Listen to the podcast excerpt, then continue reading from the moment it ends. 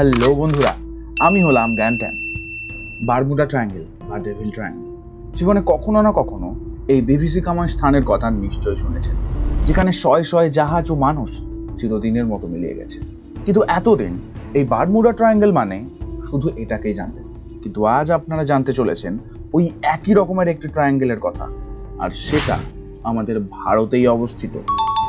Yes the Bermuda triangle of India যেখানে world war two এর পর থেকে প্রায় পনেরোটিরও বেশি প্লেন কোনো রকম ব্যাড ওয়েদার কন্ডিশন ছাড়াই ক্র্যাশ করে গেছে। এবং এখনও করে চলেছে। কিন্তু এর কারণ গভর্নমেন্ট অফ ইন্ডিয়া কর্তৃক সঠিকভাবে প্রকাশ পর্যন্ত করা হয়নি। ওড়িশার আমারডা এয়ারফিল্ড হলো ভারতের বারমুডা ট্রায়াঙ্গেল যেটি পশ্চিমবঙ্গের বাঁকুড়া জেলার পিয়ারবোডা ঝাড়খণ্ডের চাকুলিয়া আর উড়িষ্যার আমারডা এয়ারফিল্ড এই তিনটি স্থানকে মিলিয়ে তৈরি করা হয়, যেটি এখনও পর্যন্ত প্লেন চালকদের কাছে একটা আতঙ্ক তাহলে প্রথমে একটু আমারডা এয়ারফিল্ড সম্পর্কে জানা যাক। সাল নাইনটিন ফর্টিতে মোট আটশো একর জায়গার মধ্যে বানানো হয়েছিল এই এয়ারফিল্ড ওয়ার্ল্ড ওয়ার টু এর জন্য, যেখান থেকে ইউএস ফাইটার প্লেনগুলো জাপানের উদ্দেশ্যে যাত্রা শুরু করত এক সময় এতটা গুরুত্বপূর্ণ একটা স্থান হওয়া সত্ত্বেও ভারতের স্বাধীনতার পরেও এটিকে রিওপেন করা হয়নি।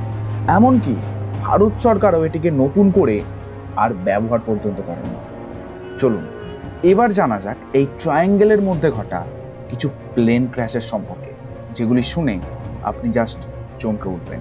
তবে তার আগে ভিডিওটিতে একটা লাইক করে দিন।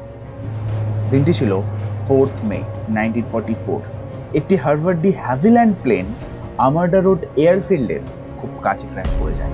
সাথে সাথেই মারা যায় চারজন ক্রিউ মেম্বার ওই প্লেনের আর ঠিক তার তিন দিন পর মানে সাতই May nineteen forty four take অফের মাত্র কুড়ি মিনিটের মধ্যেই প্লেনটি মাটিতে সজোরে আছড়ে পড়ে মারা যায় দশজন ক্রু মেম্বার কিন্তু কে জানতো? এটা তো সবে শুরুই ছিল। দ্বিতীয় প্লেন ক্র্যাশের মাত্র ছয় দিনের মধ্যে মানে thirteenth May nineteen forty four আবারও সেই এয়ারফিল্ডের কাছেই ভেঙে পড়ে আরও একটি প্লেন তবে এতে কোনো মানুষ মারা যায়নি। এর পরের ঘটনাটি ঘটে ওই বছরেরই আঠাশে অক্টোবর। প্লেনটি ক্র্যাশ করে বর্তমানের শালবনির জঙ্গলের আশেপাশে এবং মারা যায় আট জন ক্রিউ মেম্বার এবার আসছে নাইনটিন ফর্টি ফাইভে ছাব্বিশে জুলাই, যেদিন এখানের এখনও পর্যন্ত সব থেকে ভয়ানক অ্যাক্সিডেন্টটা ঘটেছিল, যাতে মারা যায় প্লেনে থাকা চোদ্দ জন মেম্বার দুটি British Royal Air Force V twenty four four engine bomber EW two two five এবং ইডব্লিউ টু ফোর সেভেন একে অপরের সাথে সজোরে ধাক্কা তাও মাটি থেকে মাত্র কুড়ি ফিটের উচ্চতায়। এই ক্র্যাশটি হয় আমারডা এয়ারফিল্ড থেকে সত্তর কিলোমিটারের দূরে। বর্তমানে সেই স্থানটি আমাদের ওয়েস্ট বেঙ্গলের আন্ডারেই পড়ে। এই ট্রায়াঙ্গেলে স্বাধীনতার পর থেকে মোট চোদ্দটিরও বেশি প্লেন ক্র্যাশ করেছে, যার সব থেকে শেষ ক্র্যাশ বা রিসেন্ট ক্র্যাশটি ঘটে দু হাজার আঠেরো সালে মার্চ টোয়েন্টি টু থাউজেন্ড এইটে ইস্ট সিংভূম ডিস্ট্রিক্টের একটি রোদ ছলমলে দিন। হক ফাইটার প্লেন আবারও ভেঙে পড়ে। তবে এইবার পাইলট প্যারাশুটের মাধ্যমে সেফ ল্যান্ডিং করতে সফল। এই স্থানটিকে বর্তমানেও কোনো ফাইটার প্লেন বা কমার্শিয়াল প্লেন নিজের রুট হিসাবে ইউজ করে না।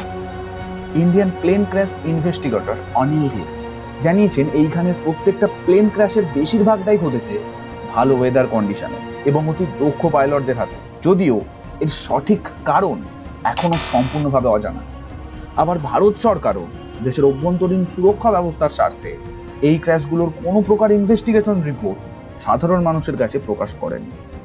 আর যদিও কখনো প্রকাশ করেও সেই বিষয়ে সবার প্রথমে জানতে চ্যানেলটাকে সাবস্ক্রাইব আর অবশ্যই নোটিফিকেশন বেলটা অল করে রাখুন।